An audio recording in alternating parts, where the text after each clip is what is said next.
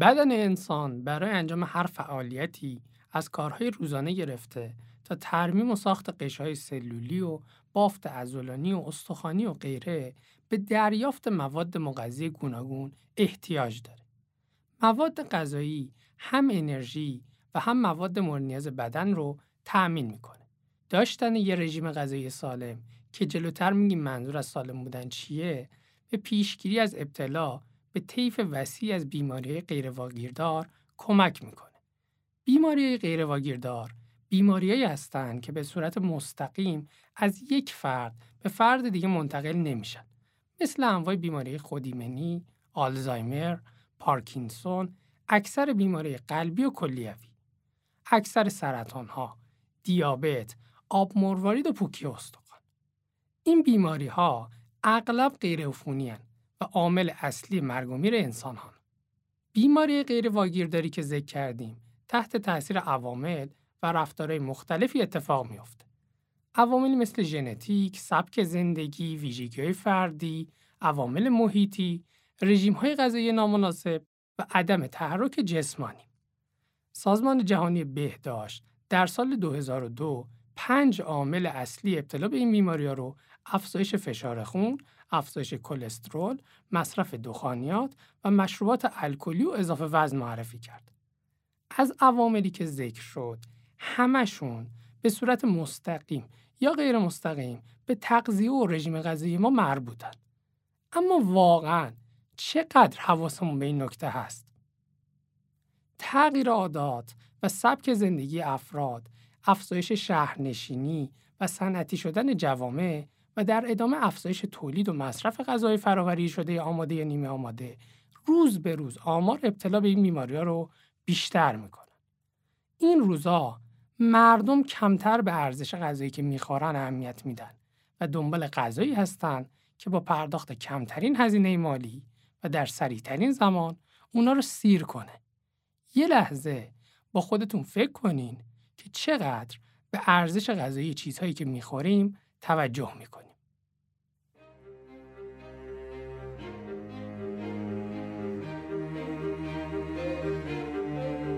سلام. من آرش کلانتر هستم دکتر دارساز از دانشگاه پزشکی تهران به این قسمت ششم از فصل سوم پادکست پاددارو. عنوان این قسمت هست بیماری خوشمزگی یا Delicious Disease عزیزانی که می‌خوان شنونده ما باشن می‌تونن پاددارو رو در اپلیکیشن های اختصاصی پادکست مثل Castbox، Apple Podcast و Google Podcast و یا سایر پادگیرهایی که موجودن سرچ کنند برای همراهی بیشتر هم می‌تونید پاددارو رو با spell POD DAROU از طریق کانال تلگرام و اینستاگرام دنبال کنید. لینکش رو داخل کپشن گذاشتیم. پیشا پیش از اینکه پاددارو رو به دوستاتون و آشنایانتون معرفی می‌کنید ممنون.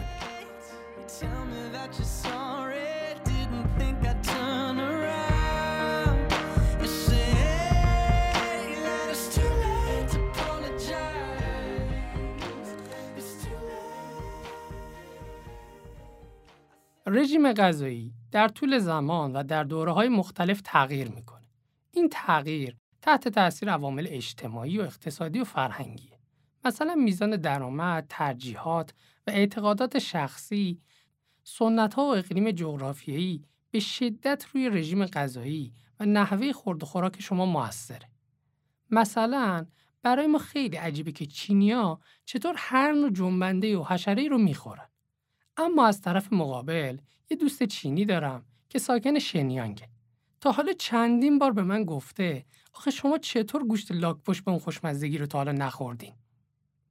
اگر از این تفاوت ها بگذریم اصول اساسی که باعث میشن به یه رژیم غذایی بگیم سالم یا مناسب همه جای دنیا یکسانه. مثلا تمام دنیا اتفاق نظر دارن که نوزاد در شیش ماه اول فقط باید از شیر مادر و بعد از 6 ماهگی تا دو سالگی در صورت امکان در کنار مواد غذایی کمکی باید از شیر مادر استفاده کنه. چرا که شیر مادر باعث رشد کامل و بهبود رشد شناختی و افزایش سیستم ایمنی نوزاد میشه و مزیت‌های طولانی تری مثل کاهش ابتلا به چاقی، دیابت و به طور کلی انواع بیماری غیر واگیردار رو به همراه داره. رژیم غذایی سالم برنامه مصرف روزانه و به اندازه ویتامین ها و مواد معدنی، کربوهیدرات ها، پروتئین ها و چربی هاست. به زبون ساده تر، مصرف انواع میوه ها و سبزیجات، لبنیات، نون، غلات، پروتئین ها در وعده های غذایی اصلی و میان وعده است که برای دریافت هر کدوم از این گروه ها منابع مختلف و همینطور حد مورد نیاز بدن مشخص شده. البته رژیم غذایی متفاوتی وجود دارند. مثلا وگن ها که در قسمت انتخاب سبز در موردشون صحبت کردیم هیچ گونه گوشت حیوانی و مشتقات حیوانی مثل تخم مرغ و لبنیات رو استفاده نمی کنن. اما از منابع جایگزین باید مواردی رو که گفته شد تأمین کنن. اگر علاقه داشتین می‌تونین قسمت انتخاب سبز پاددارو رو هم گوش اول می‌خوایم ببینیم بدن به چه چیزهایی و به چه مقدار نیاز داره. اولین گروه مواد معدنی مثل کلسیوم، پتاسیم، سودیوم و برخی از ویتامین ها هستند که برای تولید آنزیما و هورمون ها و چرخه های انرژی در سلول مورد استفاده قرار می گیرند. همچنین این مواد بر روی سوخت و ساز، خونسازی و عملکرد سیستم عصبی تاثیر گذارند. بنابراین هر شخص برای تضمین سلامت خودش باید مواد معدنی را به میزان کافی مصرف کنه. مثلا وجود ویتامین C برای سیستم ایمنی، وجود املاح برای سلامت استخوان و دندان و ویتامین B12 برای سلامت دستگاه عصبی واجبه. هر جور فکر می‌کنم باید یه قسمت تخصصی برای تغذیه و اینکه هر کدوم از مواد چه تأثیری در سلامت بدن دارن تولید کنیم تا بتونیم با اطلاع رسانی موجب بشیم هر فرد متناسب با شناختی که از خودش داره یه خورده عادات غذاییش رو اصلاح کنه به بهترین نتیجه برسه. برای این منظور دو تا شاخص DV و RDA رو باید بدونیم چیه. RDA یا Recommended Dietary Allowance شاخصیه که مقداری از یک ماده معدنی یا ویتامین رو نشون میده که می‌تونه نیاز اکثریت افراد رو تأمین کنه. DV یا دیلی ولیو که به معنای ارزش روزانه است، میزان یه ویتامین یا ماده مغذی رو که یک فرد برای برخورداری از سلامت مطلوب نیاز داره رو مشخص می‌کنه. برای مثال وقتی پشت مولتی ویتامین جلوی اسم ویتامین B1 زده 80 درصد RDA یا 80 درصد DV یعنی یک عدد قرص اون مولتی ویتامین 80 درصد ویتامین B1 که شما در طول یک شبانه روز نیاز دارید رو تأمین می‌کنه. حالا ممکنه با رژیم غذایی هم 20 درصد دیگه ویتامین B1 که نیاز دارید رو تأمین کنید. بگذاریم. منابع پیشنهادی برای دریافت املاح و ویتامین ها میوه ها و سبزیجاتن. استفاده از این مواد به صورت کمپوت، کنسرو، منجمد و خشک هم می‌تونه نیاز بدن رو پاسخگو باشه. اما بهتره که از میوه و سبزیجات تازه استفاده کنیم. مقدار توصیه شده برای مصرف این گروه چیزی در حدود 400 گرم. گروه بعدی کربوهیدرات ها. کربوهیدرات ها یا قندها منبع اصلی برای تأمین انرژی بدنن. 45 تا 65 درصد از کل کالری دریافتی روزانه ما از طریق کربوهیدرات ها تأمین میشن. انرژی مورد نیاز بدن برای انجام فعالیت های روزانه بر اساس کالری محاسب میشه. انرژی مورد نیاز برای آقایون و خانم ها در سنین مختلف متفاوته. اما برای اینکه خورده کمی صحبت کنیم این رو به خاطر داشته باشیم که یه آقای جوان 20 تا 30 ساله در طول روز به 2800 کالری انرژی نیاز داره و یه خانم 20 تا 30 ساله به 2200 کالری انرژی. مقدار کالری مورد نیاز خودتون رو می‌تونید با متد BMR اندازه گیری کنید که کار سختی نیست و با یه جستجوی ساده می‌تونین یادش بگیرید. تا یادم نرفته این رو بگم که وقتی میگیم مثلا 2800 کالری نیاز داریم این در اصل 2800 کیلوکالریه که برای راحتی کار تو متن ها می نویسن کالری با C بزرگ و معادل همون کیلوکالریه. پس اگر جایی شنیدین کالری بدونید واحدها بر حسب کیلوکالریه. هر گرم کربوهیدرات تقریبا چهار کالری انرژی تولید می‌کنه. پس متناسب با هر شخص مشخص میشه که چند گرم کربوهیدرات نیاز داریم. گروه بعدی مربوط به پروتئین هاست. پروتئین ها نقش حیاتی در رشد و ترمیم عضلات و ماهیچه های بدن دارند.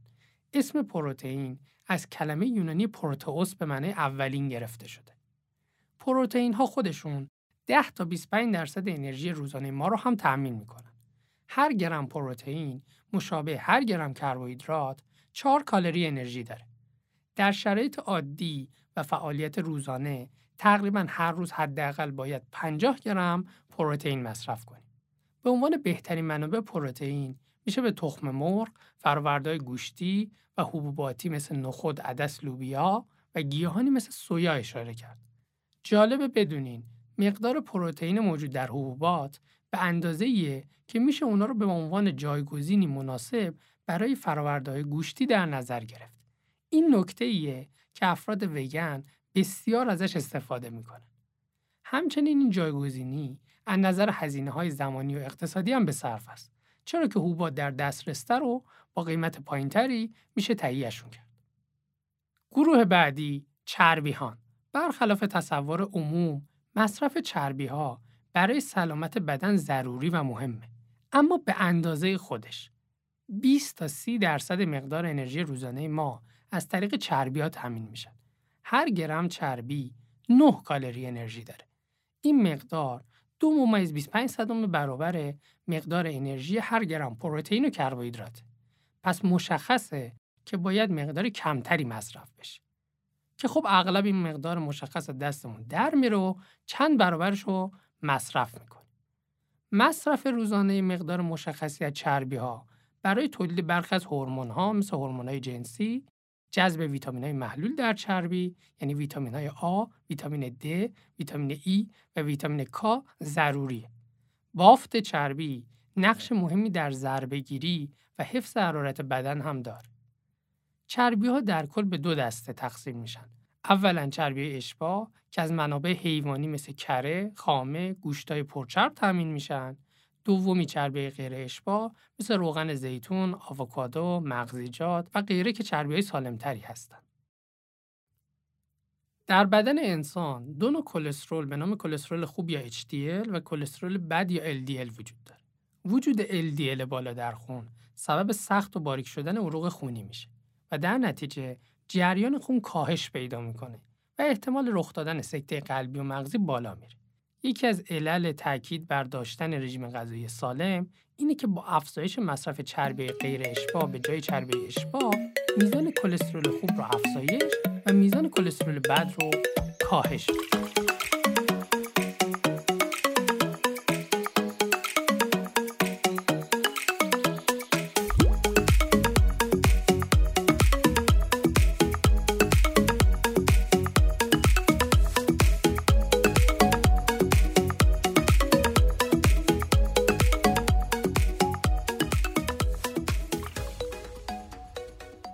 از اول این قسمت تا الان داشتیم براتون مقدمه و داستان تعریف کردیم تا برسیم به اصل موضوع. اضافه وزن هم خودش می‌تونه بیماری باشه هم علت کلی بیماری دیگه است. از فشار خون و چربی خون و دیابت بگیر تا بیماری اعصاب و حرکتی. به قول استاد مجتهدزاده عزیز اضافه وزن و چاقی ام الامراضه. ما اسم این قسمت رو گذاشتیم بیماری خوشمزدگی چون قرار درباره چاقی و یکی از علل خوشمزدهش بیشتر صحبت کنیم. یادمون باشه برخلاف ظاهر بانمک افرادی که اضافه وزن دارن خودشون و اطرافیانشون از این اضافه وزن خیلی حس خوشی ندارن. اگر خاطرتون باشه توی قسمت بیماری زیبایی یا بیوتی سیکنس کامل صحبت کردیم که چطور رسانه ها و پروپاگاندا ها و مدیاها ما رو هر روز ترغیب می‌کنن که فکر کنیم زیبایی مساوی باربی بودن اما ما اصلا همچین نیتی اینجا نداریم که بگیم همه باید fit باشن، six pack در بیارن و روزی 5 ساعت ورزش کنن. یه مقیاس کلی و تقریبی برای سنجش کلی تناسب وزن و قد وجود داره به نام BMI یا Body Mass Index. اگر این شاخص برای هر فرد بین عدد 18.5 تا 24.9 دهم باشه وزن شما در حالت طبیعی قرار داره. در چندین قسمت هم نحوه محاسبه این شاخص رو گفتیم. اما باز هم تکرارش می‌کنیم. BMI از تقسیم وزن به کیلوگرم بر مجذور قد به متر به دست میاد. یعنی چی؟ بذارید به مثال بگم. مثلا من وزنم 80 کیلوگرمه و قدم 170 سانتی متر. 80 رو دو بار تقسیم بر یک و هفته می‌کنم. میشه 27 و 68. پس من حدود 9 کیلوگرم اضافه وزن دارم و باید برای کم کردنش تلاش کنم. خب داشتیم درباره ام الامراض حرف می‌زدیم. طبق آمار اعلام شده 65 درصد جمعیت جهان در کشورهای زندگی می‌کنن که در اون تعداد مرگ بر اثر چاقی بیشتر از تعداد فوتی بر اثر کمبود غذا و سوء تغذیه است. این آمار من رو یاد یه جمله از بنجامین فرانکلین میندازه که میگه عده کمی رو دیدم که از گرسنگی مردن و هزاران نفر رو که از پرخوری. در جهان هم چاقی به عنوان پنجمین علت مرگ و میر در نظر گرفته شده. در واقع سالانه دو هشت دهم میلیون نفر به خاطر چاقی جون خودشون از دست میدن. که این عدد اصلا عدد کمی نیست. دو هشت دهم میلیون نفر تقریبا معادل جمعیت کشور قطره. ده دلیل اصلی مرگ و میر در ایالات متحده آمریکا در سال 2021 به این شکل بوده. اول بیماری قلبی با 695547 نفر فوتی که چاقی تاثیر مستقیم داره روی انواع بیماری قلبی. دوم انواع سرطان با 605213 نفر فوتی که نوع رژیم غذایی و وزن یکی از عوامل اصلی در ابتلا به سرطان ها به خصوص سرطان های گوارشی. سوم کووید 19 بوده با 416893 نفر فوتی که افراد چاق و دیابتی ریسک فاکتور بیشتری برای وخیم شدن حالشون داشتن. چهارم تصادفات با 224935 نفر فوتی. پنجم استروک سکته مغزی با 162890 نفر فوتی که اضافه وزن یکی از علل اصلی های عروقی و استروک. ششم بیماری دستگاه تنفسی مزمن با 142342 نفر فوتی. هفتم آلزایمر با 119399 نفر فوتی. هشتم دیابت با 103294 نفر فوتی که در مورد دیابت بعدا مفصلا یه قسمت خواهیم داد ولی همینو بدونیم که یکی از مهمترین دلایل ابتلا به دیابت چاقی اضافه وزنه. نهم مشکلات کبدی با 56585 نفر فوتی که از هر شمسی که اضافه وزن چه تأثیری روی آنزیمای کبدی داره. دهم مشکلات کلیوی با 54358 نفر فوتی. از ده عامل بالا فقط تصادفات و بیماری تنفسی و آلزایمر به اضافه وزن ارتباط مستقیم ندارند. تازه اگه مته به خشخاش بذاریم نوع تغذیه و اضافه وزن روی چند مورد از موارد بالا هم به صورت غیر مستقیم تاثیر داره. از جوان سال 2013 و توسط انجمن پزشکی آمریکا چاقی به عنوان یک بیماری به رسمیت شناخته شد و این برخورد منجر به اعمال رویکردی متمرکزتر در سراسر جهان شد. طبق اعلام سازمان جهانی بهداشت، چاقی در جهان از سال 1980 تا سال 2022 دو برابر شده. متاسفانه بروز چاقی در کودکان با رشد سریعتری داره اتفاق میافته. در ایالات متحده آمریکا از هر پنج کودک یه نفر با چاقی درگیره. این یعنی نسلهای بعد وضعیت بدتری رو تجربه خواهند کرد.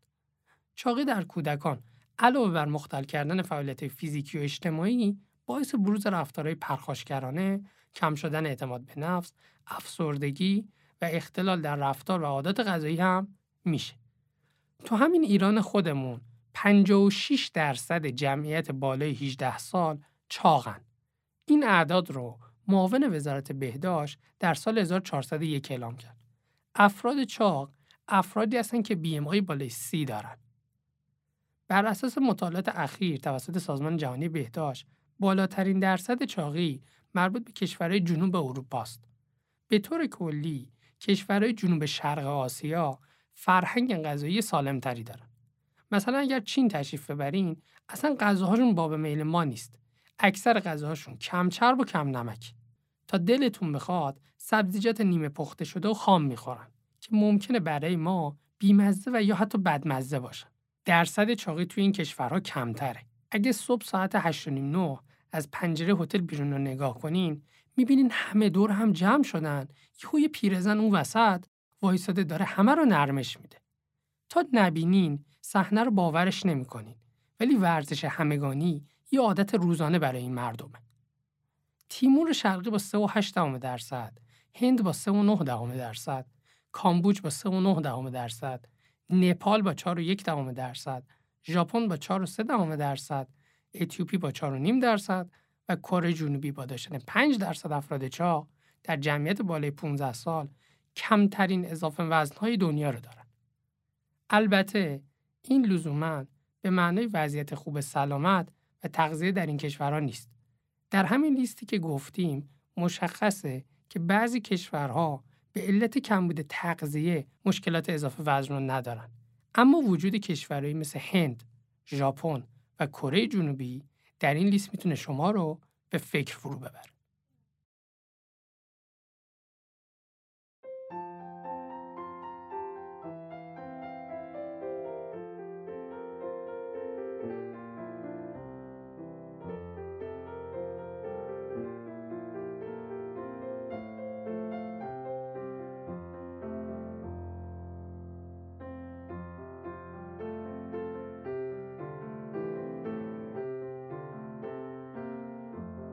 اگر پاددار رو دنبال کرده باشین می‌دونید که ما تقریبا تبلیغات نداریم و هزینه پادکست رو از منابع دیگه تأمین می‌کنیم. الان هم وضعیت همونه. اما یکی از دوستان ما یک کاری رو انجام داده که ما وظیفه خودمون می‌دونستیم که اینو معرفی کنیم با اصراری که ما بهش داشتیم نذاش لینک فروش بذاریم ولی من اینو صرفا معرفی می‌کنم. یه شرکت جدید اومده تو زمینه آرایشی بهداشتی داره فعالیت می‌کنه و نکته جالبش اینجاست که داره محصولات آرایشی بهداشتی وگن تولید که این محصولات آرایشی بهداشتی وگنن لزوما دلیل نمیشه که فقط وگن ها استفاده کنن.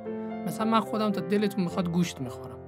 ولی تمام اجزایی که توی فرمولاسیون محصولات این شرکت به کار رفته طبیعیه و حتی از مشتقات حیوانی هم استفاده نمی‌کنه. و برای این کار رفته از یک کشور بلژیکی که زیر مجموعه WHO سرتیفیکیت هم گرفته. من وظیفه خودم می‌دونستم که برند ماموریتا رو معرفی کنم. نه به خاطر تبلیغاتش بلکه به خاطر کار خوبی که دارن انجام میدن. اگر اجازه دادن تو اپیزودهای بعدی لینک های فروششون هم می‌ذارم.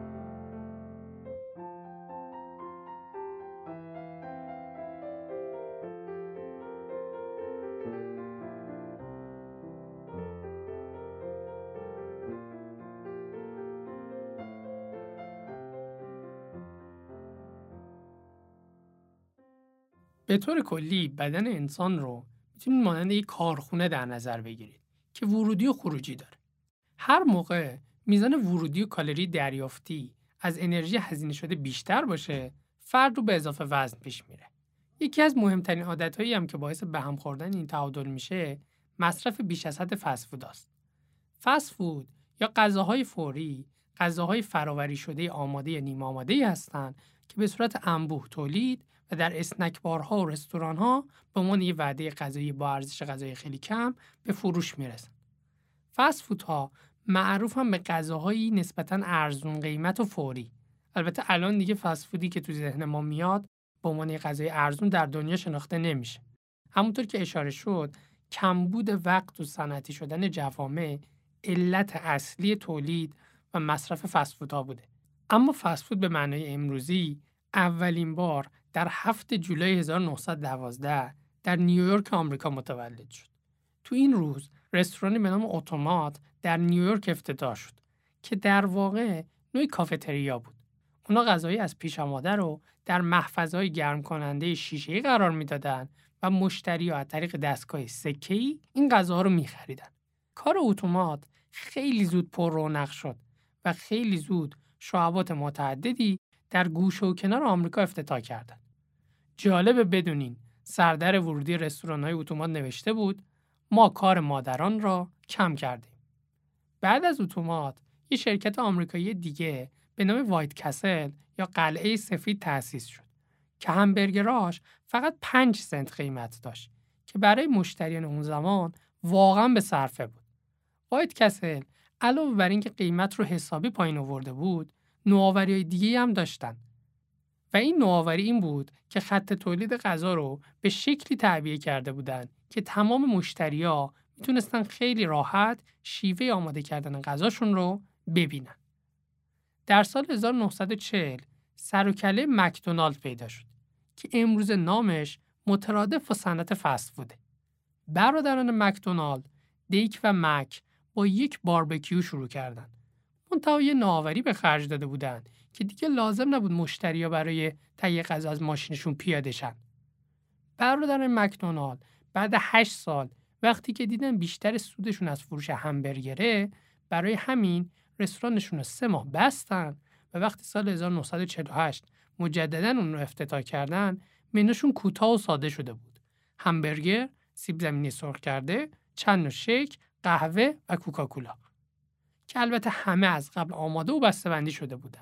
به خاطر همین دیگه لازم نبود که خریدارا منتظر سفارش هم بمونن. قیمت هر همبرگر هم 15 سنت بود.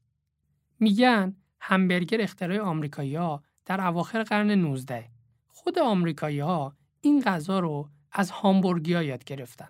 جالبه بدونین برادران مکدونالد هم اصالتا اهل بندر هامبورگن. مردم هامبورگ آلمان یه غذای گرون داشتن به اسم استیک هامبورگ. با گوشت چرخ کرده این غذا درست می‌شد. خود هامبورگی ها این غذا رو اوایل قرن 19 از روس ها یاد گرفته بودن. روس ها غذایی به نام استیک تارتار داشتن که بعدا این روند رو طی می‌کنه و با تغییرات جزئی میشه این همبرگری که ما می‌شناسیم. علاوه بر همبرگر، پیتزا هم انقلابی در تاریخ فسفود ایجاد کرد. این غذای ایتالیایی تاریخچه جالبی داره. سربازان داریوش 500 سال قبل از میلاد وقتی توی جنگ و اردوگاه بودن خمیر نون رو روی سپراشون میپختن بعدش روش رو با پنیر و خرما میپوشوندن. طی جنگ های ایران و روم رومی ها این نوع پختن نون رو یاد می‌گیرن و بعد سالها این نون از روم به جنوب ایتالیا راه پیدا می‌کنه و ایتالیایی ها این مدل نون رو با پنیرهای خودشون طبخ می‌کنن. به سرعت این غذا در مدل‌های مختلف و شکل‌های مختلف در ایتالیا رواج پیدا می‌کنه و جالبه بدونین این غذا برای مردم فقیر و کم برخوردار بوده.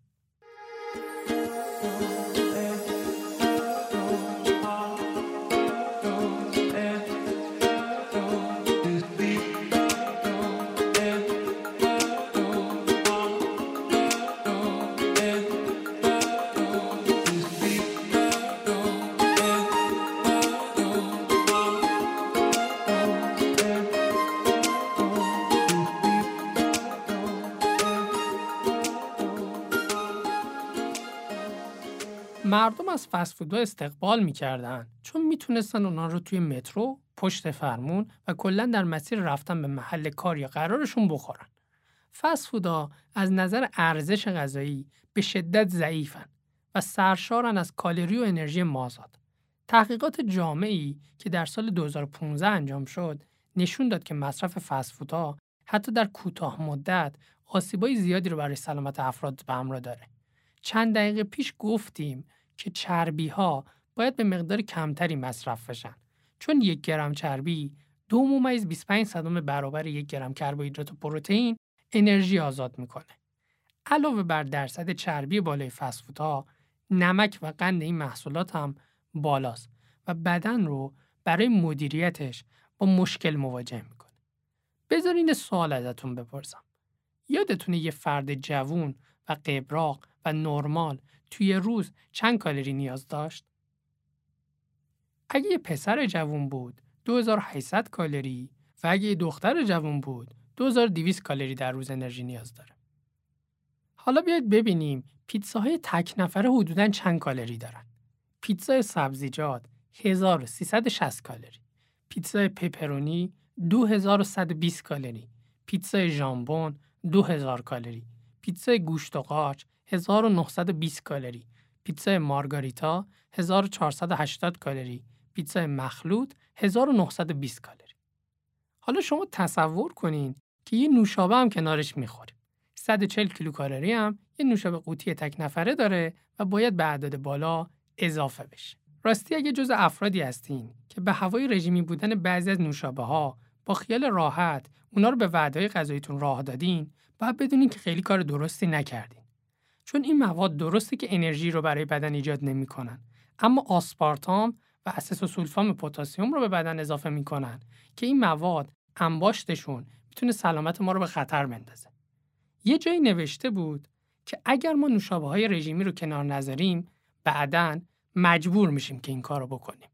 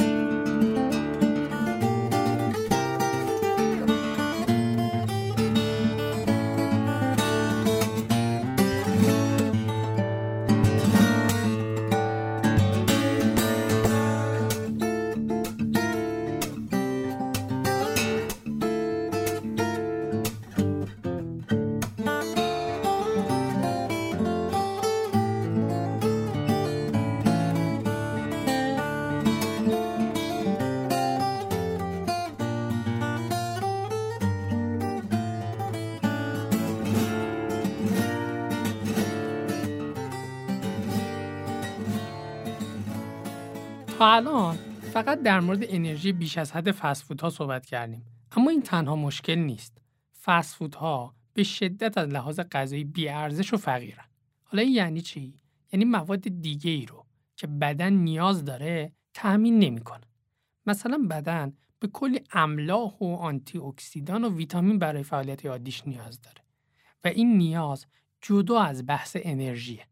مثلا برای سلامت پوست به ویتامین های گروه B و C و زینک و ده ها مورد دیگه نیاز داریم که اگر این مواد از طریق تغذیه تامین نشن حتی اگر انرژی لازم تامین شده باشه کمیت بدن لنگ می‌زنه و نمی‌تونه فعالیتاش رو به خوبی انجام بده.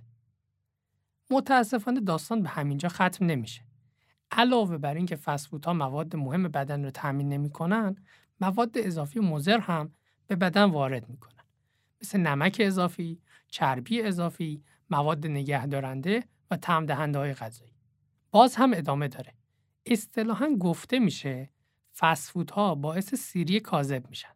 یعنی با اینکه با مصرف یه وعده 2500 کالری انرژی دریافت کردیم و دیگه عملا نیازی به غذا نداریم بعد چند ساعت دوباره می‌تونیم غذا بخوریم یا یه وعده دیگه فسفود بخوریم علتش اینه که بدن وقتی می‌بینه بیش از حد مواد غذایی و پر انرژی وارد شده ترشح انسولین رو به خون بیش از حد می‌بره بالا. تا غذا سریعتر هضم شه بعد از یکی دو ساعت هم که هضم غذا تسریع شد مقدار اضافی انسولین ترشح شده باعث میشه حس گرسنگی داشته باشیم. تا صبح می‌تونم براتون از عوارض و مشکلات مصرف فسفودها بگم. ولی هم از حوصله خارجه و هم بارها شنیدیدش و خوشتون ممکنه نیاد. ولی چند تا از مهماش رو حتما باید با هم مرور کنیم. اگر اضافه وزن دارید و فسفود هم بیشتر از یک بار در هفته مصرف می‌کنین به احتمال زیاد آنزیمای کبدی بالایی دارین یا به اصطلاح کبدتون چربه. کبد مسئول هضم و پالش چربی است و با مصرف بیش از حد فسفود مثل این میمونه که بار یک تریلر بزرگ رو سوار یه وانت کنیم. چه بخوایم چه نخوایم فسفودا فشار خون و قند خون رو به مرور بالا می‌برن. پس افرادی که این بیماری زمینه ای رو دارن یا سابقه رو توی خانوادهشون داشتن باید حواسشون بیشتر باشه. فسفودا می‌تونن باعث تضعیف سیستم ایمنی و بروز التهاب بشن. این التهاب در افراد حساس بسیار بیشتره. مثلا در افراد درگیر با بیماری آسم مصرف فسفود می‌تونه التهاب بیشتری رو در مسیر هوایی ایجاد کنه. البته ابتلا به بیماری ها و سرطان های مرتبط با دستگاه گوارش با مصرف مواد غذایی فراوری شده نسبت مستقیم داره. اگه یه نگاهی به مقالات سال 2015 به بعد بندازین می‌بینین یکی از ریسک فاکتورهای کاهش قدرت حافظه و کاهش بازدهی ذهن برای یادگیری مصرف غذایی فراوری شده است. گفته شده که افزایش مصرف غذاهای سرشار از چربی و کربوهیدرات نه تنها باعث کاهش سطح یادگیری میشه بلکه احتمال ابتلا به آلزایمر و پارکینسون رو هم افزایش میده. ولی مشکلات مصرف فسفودها فقط به درگیری با چاقی و فشار خون و سرطان خلاصه نمیشه. اونا همچنین قدرت ایجاد اختلال در سیستم عصبی و سیستم تناسلی رو دارن. برای مثال یک مرد در مکزیک بر اثر مصرف بیروی فسفوتا میزان اسپرمش در مایات جنسی کم شد و قدرت باروریش رو از دست داد. یا مثلا در مطالعه ذکر شده که چاقی و مصرف بیش از حد فسفود می‌تونه 51 درصد احتمال افسردگی رو بالا ببره که عدد بسیار قابل توجهیه. فسفودا خودشون خیلی رژیمی و سالمن نوشیدنی و پیش غذاها و دسرایی هم که باشون استفاده میشه سالم ترن. فرض کنین با یه همبرگر چرب و لذیذ چی میچسبه؟ قاعدتا یه نوشابه لیوانی بزرگ با یخ زیاد و سیب زمینی سرخ کرده چرب با سس دیپ فراوون. تا یادم نرفته اینو بگم درسته که بیشتری مقدار قند و نمک و چربی در فسفودا وجود داره اما این به این معنی نیست که غذای خونگی لزوما خطری رو ایجاد نمی‌کنن. اگه از اون افرادی هستین که موقع غذا خوردن چند بار از نمکتون استفاده می‌کنین یا روزی چند وعده کیک و شیرینی می‌خورین یا معتقدین که قرمه سبزی باید چرب و چیلی باشه تا بچسبه حواستون باشه که شما فسفود بخوری شاید خطرش کمتر باشه. در مورد مصرف فسفود چاقی این همه صحبت کردیم. اما آقای کلانتر که خیر سرت دای دکتر بودنت هم میشه. آیا خودت فسفود نمی‌خوری که اینقدر توصیه می‌کنی و بالای من برمیری؟ شاید این سوالی باشه که تو ذهن خیلیاتون الان موجوده. دقیقا نکته همینه. حتی خود من هم مصرف فسفودم بالاست و حداقل هفته دو بار غذای بیرون می‌خورم. اما نکته این نیست که به سادگی بشه مصرف فسفود رو صفرش کرد. من خودم تا چند سال پیش چون خیلی از وعده‌های غذای خونه نبودم پیش می اومد که هفته 5 6 مرتبه غذای بیرون میخوردم. اما کم کم تونستم برسونمش به هفته یکی دو بار که هنوز هم زیاده. و مورد بعدی اینکه ما توی پاددارو می‌دونیم که چقدر فسفودا جذاب و خوشمزن. به خاطر همین اسمش رو گذاشتیم بیماری خوشمزدگی. شاید جالب باشه براتون که آتوسا که زحمت متن این قسمت رو کشیده اصلا غذای بیرون نمی‌خوره. این که میگم اصلا یعنی صفر را. حتی نوشابه هم نمی‌خوره. مثلا بعضی وقتا بچه پاددارو می‌خوایم یه دوره همی بگیریم بریم یه رستوران ولی آتوسا ما رو مجبور می‌کنه نریم چون غذای بیرون نمی‌خوره. حالا بگذاریم. اعتیاد به مصرف فسفود در سال 2018 تایید شد. چرا که فسفودا بعد از خورده شدن به راحتی در بدن تجزیه میشن و باعث فعال شدن مراکز پاداش توی مغز میشن. تو پرانتز بگم که این حالت دقیقا همون حالتیه که بعد از مصرف کوکائین اتفاق میافته. ذهنم از این کم فعالیتی خوشش میاد. پس هی شما رو به مصرف مجدد این غذاها تشویق و حتی وسوسه می‌کنه. چندین بار در قسمت های مختلف پاددارو گفتیم که سن و لذت داریم. خواب، غذا و روابط جنسی. پس ذاتا خوردن غذا مخصوصا اگر باب میل باشه حس خوشی زیادی رو برای انسان فراهم می‌کنه. آزمایش بزرگی هم در لندن انجام شد که نشون داد ترک فسفودها برای افرادی که بهش اعتیاد دارن درست به اندازه ترک سیگار آزاردهنده است. پس اصلا فکر نکنیم که کار ساده ایه. گفتیم که مصرف فسفودها یعنی هفته دو بار یا بیشتر به طور خیلی جدی به سلامتی آسیب می‌زنه. اما اگر بخوایم دقیقا حدش رو بدونیم نباید بیش از دو سه بار در ماه فسفود و مواد غذایی فراوری شده استفاده کنیم.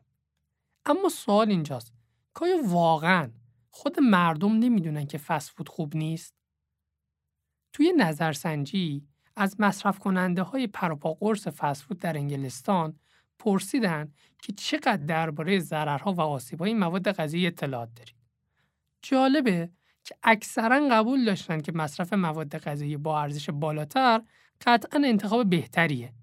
اما توجیه مناسبی برای این عادت نداشتن. یا بعضی هم می‌گفتن می‌دونیم که ارزش نداره اما به هر حال خوشمزه است. بعضی ها هم کلا منکر مضر بودن می‌شدن و گفتن اینا چرت و پرتاییه که به خورد ما دادن. من خودم مثلا 15 سال فسفود می‌خورم و هیچ مشکلی برام پیش نیومده کاری به دسته آخر ندارم. روی صحبتمون با دسته اوله چه اتفاقی میفته که یه نفر بدون یه کار به ضررشه اما به روی خودش نیاره و اون کار رو انجام بده. اگر دقت کنین این سوال فقط شامل فسفود نمیشه. خیلی از عادات دیگه هم در وضعیت مشابه ما برای این سوال سه تا پاسخ پیدا کردیم. پاسخ اول فلسفیه، پاسخ دوم منطقیه و پاسخ سوم اقتصادی. یک اصل در فلسفه وجود داره به نام تقدم اراده بر درک. یعنی چی؟ یعنی ما می‌تونیم خودمون رو گول بزنیم. مثلا من اگر بخوام می‌تونم به خودم بقبولونم که یه مسئله غلط درسته. خیلی ساده فرض کنین شما یه عقیده ای دارین و بعد از چند وقت می‌فهمین این عقیده درست نبوده. اما اگر نفعتون در این باشه که این رو به رو نیارید می‌تونین مغزتون رو موجاب کنید که همچنان اون عقیده درسته و همچنان به روش قبل ادامه بدید. دلیل دوم اینه که منطق بعضی حکم می‌کنه اون لذت و خوشی که از خوردن فسفود بهشون می‌رسه از سلامتی مهمتره. چون خوشی رو لحظه ای حس می‌کنیم اما از دست رفتن سلامتیمون رو باید سالها بگذره تا متوجهش بشیم و موقعی که پشیمون میشیم خیلی دیر شده. دلیل سوم اقتصادیه. این موضوع دست من و شما خیلی نیست. اینقدر گردش مالی شرکت های مختلف غذایی بالاست که اصلا نمیشه در سطح کلان باش مبارزه کرد. شما هر جا برین تبلیغ رستوران ها و فسفودهای مختلف است. هر جا برین به شیوه مختلف بازاریابی و تبلیغات شما رو جذب مواد غذایی می‌کنن. طبیعی هم است. صنعت فسفود یکی از چرخدنده های قوی اقتصادی در دنیاست و به طور خاص در ایالات متحده آمریکا حدود 9.9 دهم میلیون فرصت شغلی برای کارگرها فراهم کرده. جای تعجبی نیست که سلامتی افراد در برخورد با این صنایع با ملاحظه بررسی بشه. انجمن روانشناسی آمریکا مطرح کرده که مردم بعد از قرار گرفتن در معرض تبلیغات 45 درصد بیشتر غذا می‌خورن. حتی اگه گرسنه نباشن. همچنین تاکید کرده که این تبلیغات باعث مختل کردن عادت غذایی در کودکان و نوجوانان میشه و باعث میشه اونا کمتر به ارزش مواد غذایی که می‌خورن توجه کنن. طبق اعلام مجله فوربس، سهام مکدونالد حدود 19 و دهم میلیارد دلار در سال 2020 ارزش داشته. این برند غذایی در همون سال در رتبه بندی با ارزشترین برندهای جهان رتبه دهم رو به خودش اختصاص داده. جالبه بدونین که افتتاح اولین شعبه مکدونالد در مسکو و در سال 1990 بوده. با جمعیتی در حدود سی هزار نفر که فقط جمع شده بودن تا ببینن دنیای غرب چه طعم غذایی رو می‌خوره. شما خودتون در نظر بگیرید که چه تبلیغات و چه اتفاقاتی توی اتحاد جماهیر شوروی اتفاق افتاده بوده که فقط سی هزار نفر حاضر شدن بیان برای افتتاحیه. افتتاح این شعبه هم بعد از 13 سال مذاکره بین سهامداران مکدونالد و اتحاد جماهیر شوروی به وقوع پیوست. فقط خود مکدونالد در حال حاضر در 6 قاره و 126 کشور حدود 31 هزار شعبه داره. یا مثلا کوکاکولا که توسط داروساز به نام جان پمپرتون در سال 1866 تأسیس شد. الان یکی از قوی ترین برندهای دنیاست و در طول 24 ساعت یک ممیز هفت دهم میلیارد مرتبه محصولاتش نوشیده میشن.